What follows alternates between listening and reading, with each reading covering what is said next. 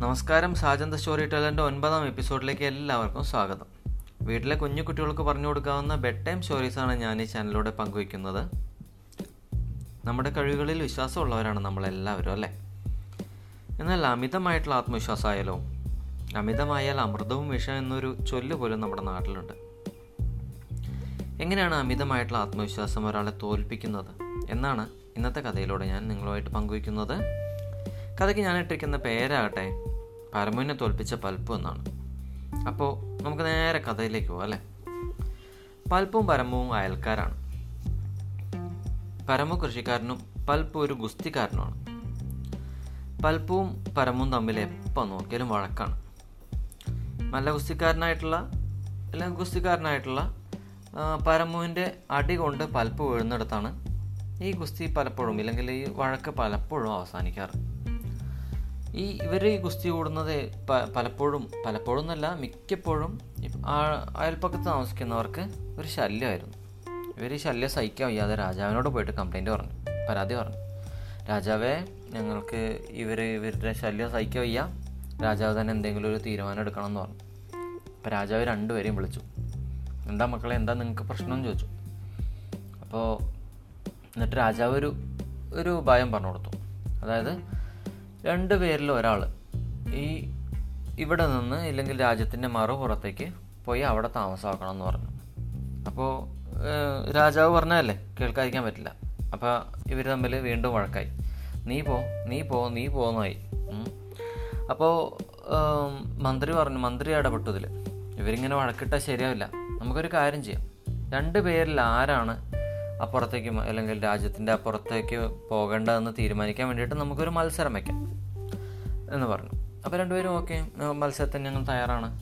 ആ മത്സരത്തിൽ ആരാണോ തോൽക്കുന്നത് അവർ രാജ്യത്തിന്റെ അപ്പുറത്തേക്ക് പോട്ടെ എന്ന് പറഞ്ഞു.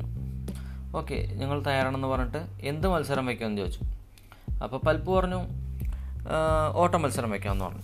പരമു പറഞ്ഞു ഗുസ്തി മത്സരം വയ്ക്കാമെന്ന് അതിനും ഇവർ തമ്മിൽ വഴക്കായി.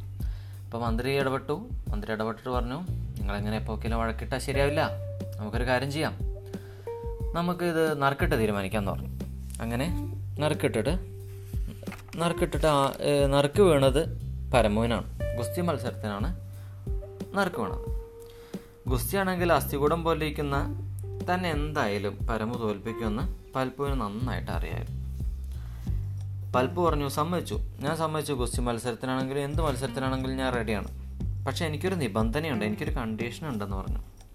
വയറ് നിറയെ ഭക്ഷണം കഴിച്ചിട്ട് വേണം പരമു ഗുസ്തിക്ക് എത്താമെന്ന് പറഞ്ഞു. പരമു അതിന് പരമുവിന് ഒരു കുഴപ്പമില്ല. പരമു പറഞ്ഞു എനിക്ക് ഞാൻ ഓക്കെയാണ് സമ്മതം എന്ന് പറഞ്ഞു. പഞ്ചഗുസ്തിക്കാരനായിട്ടുള്ള തനിക്ക് പൽപ്പുവിനെ പുഷ്പം പോലെ തോൽപ്പിക്കാനാവുമെന്ന അമിതമായിട്ടുള്ള ആത്മവിശ്വാസം. അതുകൊണ്ടാണ് പരമ അങ്ങനെ പറഞ്ഞത്.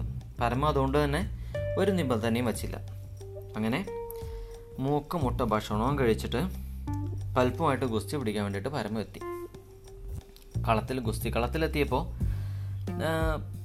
പൽപ്പുവിനെ പിടിക്കാൻ വേണ്ടിയിട്ട് പരമ നോക്കുമ്പോഴേക്കും പൽപ്പ് ഓടടാ ഓട്ടം. ഗുസ്തി ഗുസ്തിക്കളത്തിൽ കിടന്നിട്ട് ചുറ്റും ഓടാണ്. പരമുവിനെ പിടിക്കാൻ വേണ്ടിയിട്ട് അല്ല പരം പൽപ്പുവിനെ പിടിക്കാൻ വേണ്ടിയിട്ട് പരമും പുറകെ ഓടി. ഓടി ഓടി ഓടി ഓടിയിട്ട് വയറ് നിറയെ ഭക്ഷണം കഴിച്ചതുകൊണ്ട് പരമുവിന് ഓടാനേ സാധിക്കുന്നില്ല. പരമു ക്ഷീണിച്ച് തറയെ വീണു. പരമു എത്ര ശ്രമിച്ചിട്ടും പരമുവിന് എഴുന്നേച്ച് നിൽക്കാൻ പോലും സാധിക്കുന്നില്ല. അത്രയും ക്ഷീണമായിപ്പോയി. പക്ഷേ പൽപ്പുവിന് ഈ അസ്ഥികൂടം പോലെ ഇരിക്കുന്ന പൽപ്പുവിന് ഒരു കുഴപ്പമൊന്നും ഒരു ക്ഷീണവും തോന്നിയില്ല. അവസാനം ഇവർ പരമുവിനെ എഴുന്നേൽക്കാൻ സാധിക്കാത്തതുകൊണ്ട് പൽപ്പുവിനെ വിജയമായിട്ട് പ്രഖ്യാപിക്കുകയായിരുന്നു. അമിതമായിട്ടുള്ള ആത്മവിശ്വാസമാണ് പരമുവിനെ തോ പരമു തോൽക്കാൻ കാരണമായത്.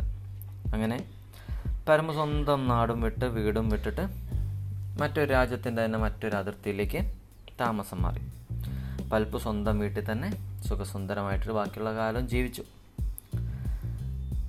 ഇന്നത്തെ കഥയും എല്ലാവർക്കും ഇഷ്ടമായെന്ന് കരു കരുതുന്നു. എന്റെ കഥകളെ കേട്ട് എന്നെ സപ്പോർട്ട് ചെയ്ത എല്ലാവർക്കും നന്ദി അറിയിക്കുകയാണ്. ഇനിയുള്ള ഇനി അങ്ങോട്ടുള്ള കഥകളും കേട്ട് എന്നെ സപ്പോർട്ട് ചെയ്യണമെന്ന് ഞാൻ അപേക്ഷിക്കുകയാണ്. ഇന്ന് പിറന്നാൾ ആവശ്യിക്കുന്ന എല്ലാവർക്കും എന്റെ പിറന്നാൾ ആശംസകൾ നേരെയാണ് കഥ ഇഷ്ടമായെങ്കിൽ കൂട്ടുകാരോട് പങ്കുവയ്ക്കുക ഫേവറേറ്റ് കൊടുക്കുക ഷെയർ കൊടുക്കുക അഭിപ്രായങ്ങളും നിർദ്ദേശങ്ങളും കമന്റിൽ രേഖപ്പെടുത്തുകയും ചെയ്യുക. Thank you for listening me this is Sajan the storyteller